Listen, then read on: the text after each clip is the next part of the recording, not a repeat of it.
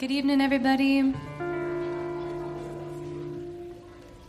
going to start out with a, a Joni Mitchell tune about winter.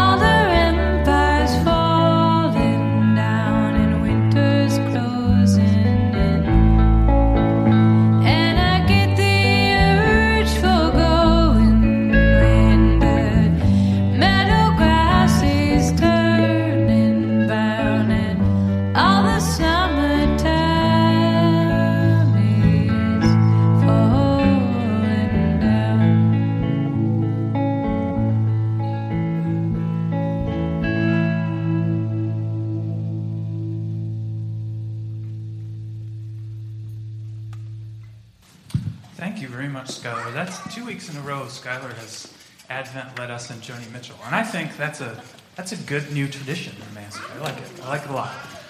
Welcome to Emmaus Way. My name is Ben. I'm on staff here. We're glad you're here with us on what seems to be a fairly sleepy fourth week of Advent evening. Um, but yeah, we're sort of closing out um, a season we love very much uh, as we're looking forward to Christmas Tide, which we'll be celebrating next week. But in our fourth week of Advent, we've been going through tracing themes of expectation, of hope, of illumination, and so we're going to continue that. Um, and I think this week, Ellen and Joy are going to lead us and read our Advent reading and light the candles for us.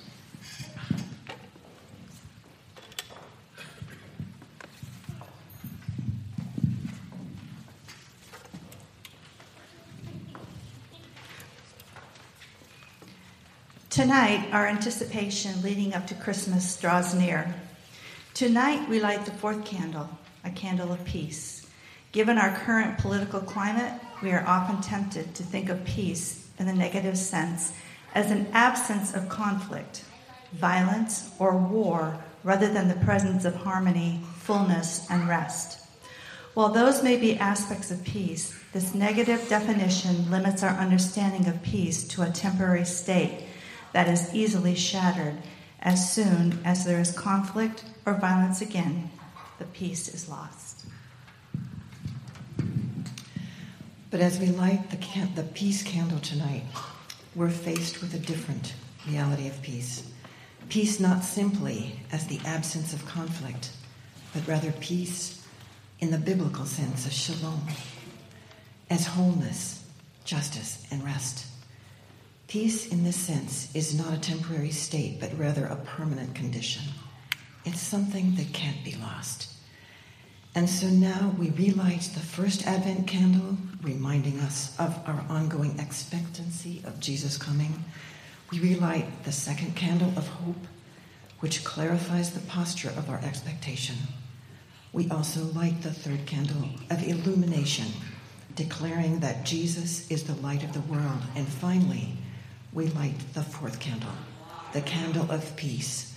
As we light this candle, we boldly proclaim that Emmanuel draws near, Jesus the Christ, a babe born in a manger, who brings with him a new reality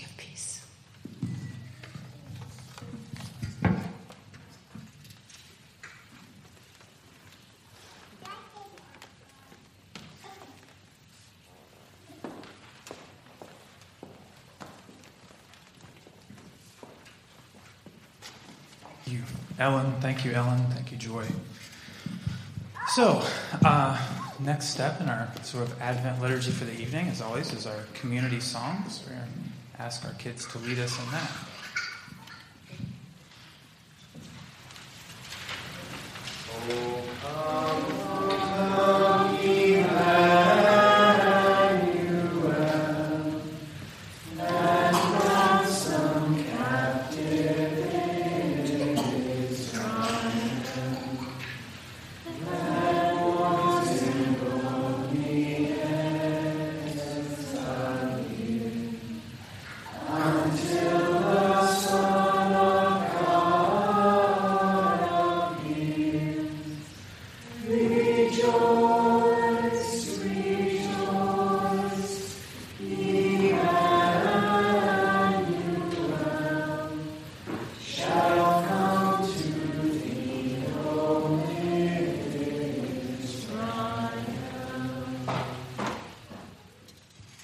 Thank you, kids.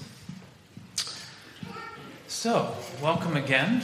Um, a few things, sort of reflecting back on some things that have happened our Advent season and looking forward a little bit. Um, the first is um, what a fantastic week we had last week. I mean, it was, yeah, as quiet as this was, it was the exact opposite of that. Um, yeah, it was just just a really a fantastic event, and I feel that SK I think has some words from just a follow up and words from Marcia Owen about about the event. Yeah. Yeah, so we got a note from Marcia just of Thanksgiving to the musicians and um, to Mark and the vision of this community and making that possible. And then uh, we raised over a thousand dollars for the Kings. Um, they're halfway to their goal, and so they're confident that they'll be in operation by March for the food rodeo season. So thanks everybody for making that possible and participating. Thanks, SK. Yeah, what just yeah, could superlative superlative night. Thank you for all. So many of you, you know, brought things and invited people, and it, yeah, it turned out to be a really beautiful thing. So thank you for that. Something to celebrate, and hopefully, yeah, something we'd like to continue a sort of Advent benefit tradition, maybe. So yeah, stay tuned. Um, second thing, I think Dave Thiessen's going to remind us about our Yeah, just a reminder that if you would like to uh, give to Emmaus financially, invest in this community financially in the 2015 year, you have to make a contribution by uh, December 31st. That means if it's going to be mailed, it has to be postmarked by December 31st. Um, if you're going to use Clover, just uh, need to get it in prior to that time. And as always, Silver Bowl, so two weeks if you would like to give in 2015 to do that. December is always very important month for us uh, financially to make this community happen. Um, so we thank you for your generosity uh, that goes towards paying for our staff and these artists and the uh, children's workers in the back. So if you have any questions um, as far as you don't remember what you've given this year, um, feel free to, to talk to me. Can get in touch with you on that. Thanks, Steve. And the third thing is uh, so this is our fourth week of Advent. Next week, we're sort of planning on no no stations next week, but a sort of toned down, you know, Christmas gathering, probably acoustic music from Mark, and Molly's going to be doing the homily. So there's going to be a thing um, that you're invited to if you're here, or bring family in for it.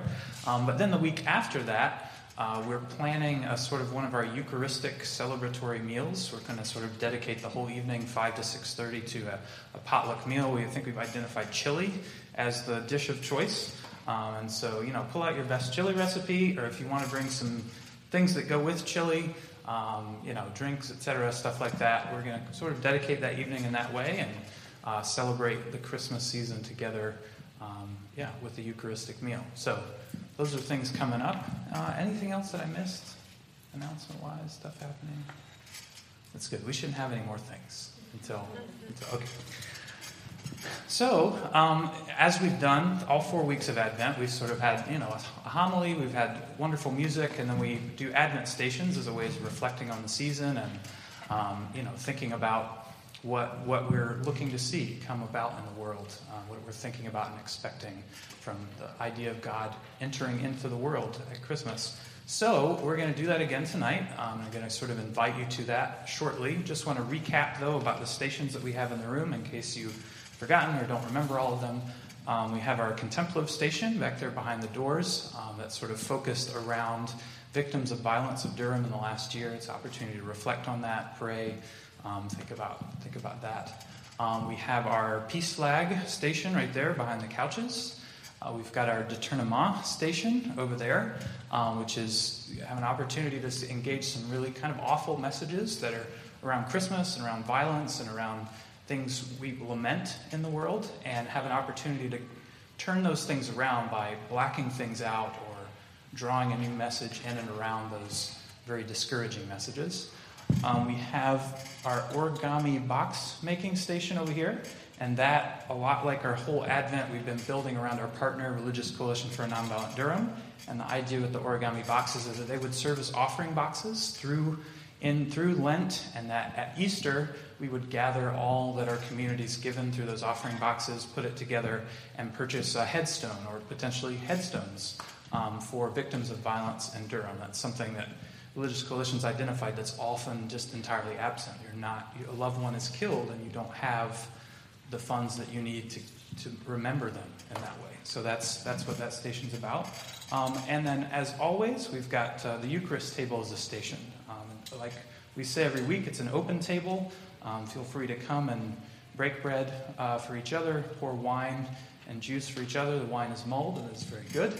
Um, so, yeah, those are station opportunities for your reflection and, and worship at this time. We'll call you back for a homily in, in a little bit.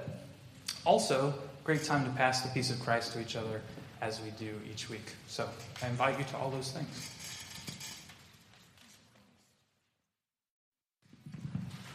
So, just out of quick curiosity, how many people are getting ready to travel like in the next day to, yeah, Indiana, are you guys going to South Carolina or? All right. Mm.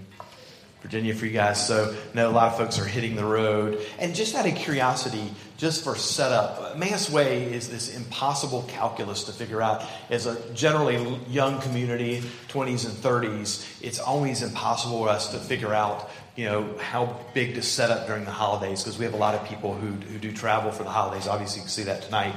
Um, just for Molly and Mark's sake, I'm just curious, how many folks are going to be around on the 27th? If you're going to be, if you're pretty confident you're going to be around, so that's good to know. That'll that'll help that setup to some degree. So. Uh, back in the early days of Emmaus Way, like the very first, like Christmas, like maybe the 26th, we had an infamous night of seven. Mark, me, and Jenny's family. Thank goodness Jenny brought the parents, parents along. I don't know what Mark and I did that night. They've never been back. so.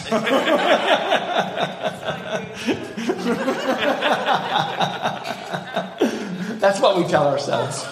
Um, so, just briefly tonight, um, you guys know, you, most of you know, we know each other well. I am one of those people who just literally burns for justice, equity, goodness. I mean, that's just, I, in fact, I'm one of those people who just can't shut up when I need to shut up. I'm, I'm the person who will bring up politics at the family dinner table or some, I mean, I just can't not do that. And I know it's not a good skill of mine. So, um, as a, as a corollary to that, there are very few things that I like more than a good, what I would call a reckoning, like movie, book, text of any kind. You know, the type of thing where the, the villains, the greedy, the insensitive get what they deserve. I love that film. I love that book. Uh, you know, when the photon torpedo uh, takes out the Death Star. I mean, I just love it. By the way, that's not a spoiler. There are no Death Stars in uh, this episode, but but I love that. I, I love a narrative when things are made right. It, it's it's something that that kind of captures my my soul. And just uh, quickly, uh, for any of you out there, do you have a? It can be very cheesy doesn't have to be not cheesy, but do you have like a favorite kind of righteous ending story, film, text, book? Uh, what's your favorite? If you have one of those that you like. Harry Potter, Yeah. obviously. Yeah, I mean, we've kind of all grown up, grown up on that. Uh, Mark, uh, Mark and I used to joke that when the last Harry Potter came out, uh, we were reading frantically to stay ahead of Keenan because he was just like a walking, a walking spoiler uh, moving around. But yeah, that's a good one. Anybody else that has like a favorite film, media piece, book, anything that has that kind of righteous ending? It's just kind of, this is maybe a little cheesy, but I've always loved the end of It's a Wonderful Life every year. I just love it when finally, like, George Bailey gets to see all these people that have, he's impacted their lives and he had no idea, you know, that, that how much he had changed people's lives. I just love that every year. That's a great film. How many people watch that over the holidays? Usually at least once. Yeah, that's definitely so.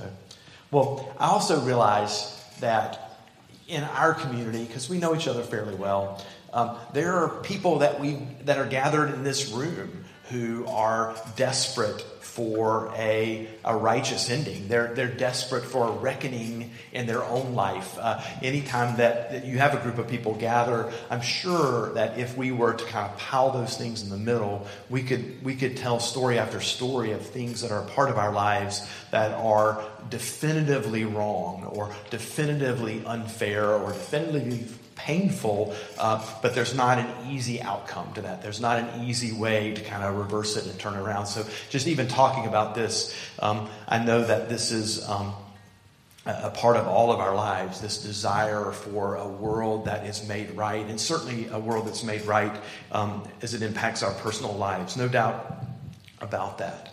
Um, one last point on reckonings before we look at the text is that it's also true that the reckonings that people desire when they imagine a better world or a world that's made right, uh, at times that can be incredibly visceral and misguided. Um, in fact, I, I think one of the things that you look at in terms of our political climate today is you've got a lot of people, um, in many ways, desperate for changes as we kind of go through this political cycle ad nauseum. Um, there are a lot of people desperate for for changes in the world that are, are probably deeply misguided as we listen to conversations about the uh, Syrian and refugee crisis and all sorts of things there and some of the fear that's related to that. There's a lot of energy hoping for a better world that's actually not a, a better world. And of course, you know, one of the things that's one of the great powers of the biblical narrative. In fact, it's, um, it's probably one of the most not safe books that we give to children. Um, is the sense that it is filled with story after story after story of, of imaginations of a world that are, that's flipped over and a world that's changed and a, a world that is uh, transformed. And tonight we're going to look at one of the texts. Uh, this is um, from uh, Luke 1. It's, it's Mary's kind of hearing of the birth of the child. And this is one of our kind of canon tests, texts at Emmaus Way. I think we did a Advent several years ago where we looked at the story of Mary's song and did uh, a whole range of music around this. This is, you know, Emmaus Way canon. Uh, but it, would somebody give me a quick read of this tonight? Uh, just start with verse 46. So it's Luke 1, 46 through 55. If you've got it in front of you and want to read it, just go for it. And Mary said, My soul magnifies the Lord, and my spirit rejoices in God, the Savior, for he has looked with favor on the lowliness of his servant. Surely from now on, all generations will call me blessed. For the Mighty One has done great things for me, and holy is his name. His mercy is for those who fear him generation to generation. He has shown the strength of his arm. He has scattered the proud in the thoughts of their hearts. He has brought down the powerful from their thrones and lifted up the lowly. He has filled the hungry with good things and sent the rich away empty. He has helped his servant Israel in remembrance of his mercy, according to the promise he made our ancestors, Abraham and to his descendants forever. And Mary remained her about three months and then returned to her home. Thanks, Joseph. So, when this young girl is told that she is, um, you know, we can imagine this girl, 14, 15, 16 years old, promised that she is going to give birth to this Christ child, this Messiah, the one they've been looking for. Um, Mark, you said this really well last week in the music uh, when we did Silent Night and we're imagining not only the, the birth of Christ, but, but the promise of the birth of Christ. And we live in a culture, particularly on the more affluent and comfortable side of our culture, um, even the sentimental side of our culture, where we've been deeply programmed to see this story in a certain way, to see it as beautiful, to see it as something that, that leads toward a, a more pleasant or a more comfortable or a society, uh, an event that reinforces who we, we totally are already as persons. But that kind of pre programming of reading this story is really not the text that's in front of us. So Mary is given this pronouncement that she is going to, to give birth. And she's overwhelmed with this. It's, it's in fact it's amazing what her insight is in terms of this moment. And what does she sing? Uh, she sings a song and it's a song of like we were talking about earlier it's a song of reckoning. It's a song of reversal. It's a, a song that describes an absolute change in the world that um, that we live in. I mean, you just look at that text really quickly and the images of uh, bringing down the powerful from their thrones, lifting up the lowly, uh, filling the hungry with good things, sending the rich away empty. He's helped his servant Israel. It's, it's, a, it's a story of a incredible reversal, a world that's flipped on its head. And this is the image that Mary presents. And this is actually the image of Luke's gospel. Um, one of the things that's, that we've looked at many, many times in Luke chapter 4 is when Jesus speaks for the very first time in his hometown, um, he picks a text like this uh, from Isaiah and says that these very things, this world that's being turned on its head, is actually happening because. I'm here. Um, so it's, a, it's an amazing story. It's one that promises an entirely different world, and it invites us to participate perhaps in the way that we've been programmed not to participate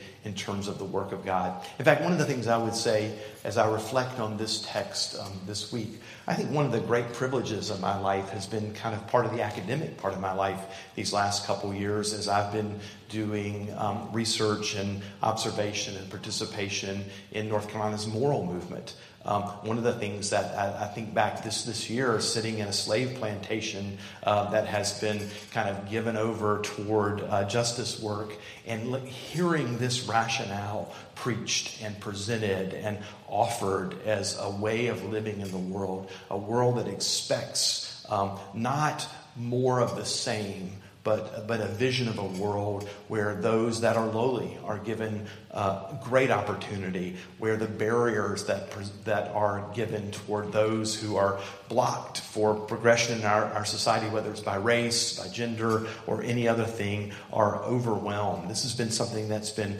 incredibly beautiful in terms of just my own life that has made texts like this stand out. Because I think even from having the love of, of a reckoning, a world made right that I have, there's many times that I would read a text like this and think, this isn't this isn't possible at all. We can scream for these things, we can yearn for these things, we can we can hope and desperately hope for a world that's made right, but I don't know that that will ever happen. And I think over the last several years, I've probably spent more time with people who are not looking at this type of promise as an abstraction, but a way of life for them. Last week, I know I was joking about that, but I would say that Marcia Owen, who uh, was our guest uh, with the, the Religious Coalition for Nonviolent Durham, is one of those people who has committed 30 years of her life in terms of naming those that are lost, in terms of restoring people whose families have been broken by violence, uh, by giving people who've committed violence another opportunity. She's literally looked at a text like this and said, This is going to be the marching order of my life. Um, there's two things that I thought that might be interesting to think about from this text, and they're quick and simple. Um, but when we read a text like this, I think there's a profound invitation to discern our status as we read a story like this. For example, when Mary reads the story, she embraces her lowliness. She knows where she fits into this story. When she's talking about someone being raised up, she's not just talking about people out there, she's talking about her herself. And I think one of the greatest problems in our world, and we see this again and again, in fact, racism kind of lives in this reality, is this idea that uh, that our the perpetrators in our world are actually victims. And, and you can hear this again and again and again of people who are actually part of the dominant culture, people of the greatest privilege, often describing a world that they live in as a world that's a threat to them rather than the threat that they create for others. Um, but I think that's absolutely important. Also, I think we see this very often that um, people who are victims of injustice and victims of woundedness often misidentify the people that are oppressing them. I think that's another thing that we see very prominently in racism is that the people who are often galvanized as an army uh, of, of prejudice are the people that are also the victims of the same legislation, the same issues that impact their lives the same way as, as persons of color or any other marginalized group.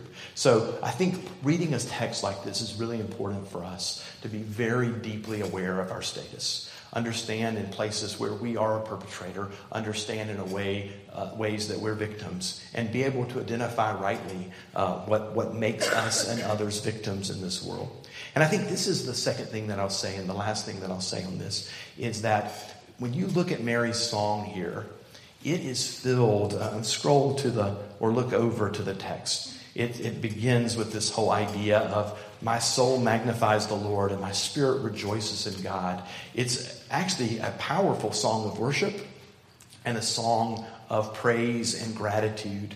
And I think this song points to, and it's something I know we talk a lot about here as a part of our worshiping life, is that worship can be incredibly seditious. Worship can be the thing that, in many ways, changes the perspective that we have, helps us see ourselves more honestly, and help us see the world that we are, uh, are living in more honestly. It, it, it's an opportunity when we gather as a community, and as we gather the community at the table each week, to be able to right some of the confusions that, that get in the way of, of living out the reckoning that's described here. It helps us name those who oppress us. It helps us rightly identify those who are our liberators, and it helps us name ourselves properly. And I think one of the other acts of worship that's absolutely critical is it aligns us with the one that's intervening. And I think that's what happens in this story with Mary that's profound is that she not only sees herself in her lowly position, but she rightly and excitedly names Yahweh as the intervening one, the one that is making the world right. Um, and, and in naming that, not only does her gratitude allow her to pause and accept the work of God, but it gives her an opportunity to step into action. So as we look back on what was a great week last week, I think that's one of the things that, that stands out to us. This is a reminder that these texts are not abstractions. These visions are not just hopeful, wistful things. But we as a people are being constantly invited into collaboration with this vision. And it's not a simple vision, it's not a polite vision. It's a vision that imagines not only a far more beautiful and a far more just world, but it's one that enlists us in that work.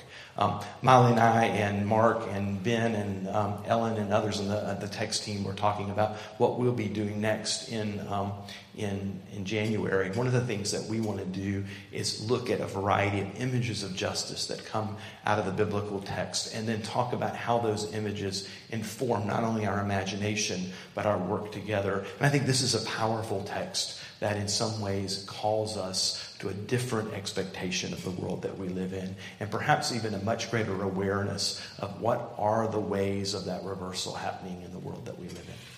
Skylar, I want to invite you to lead us uh, in songs and Advent, and uh, look forward to kind of continuing this with all of you.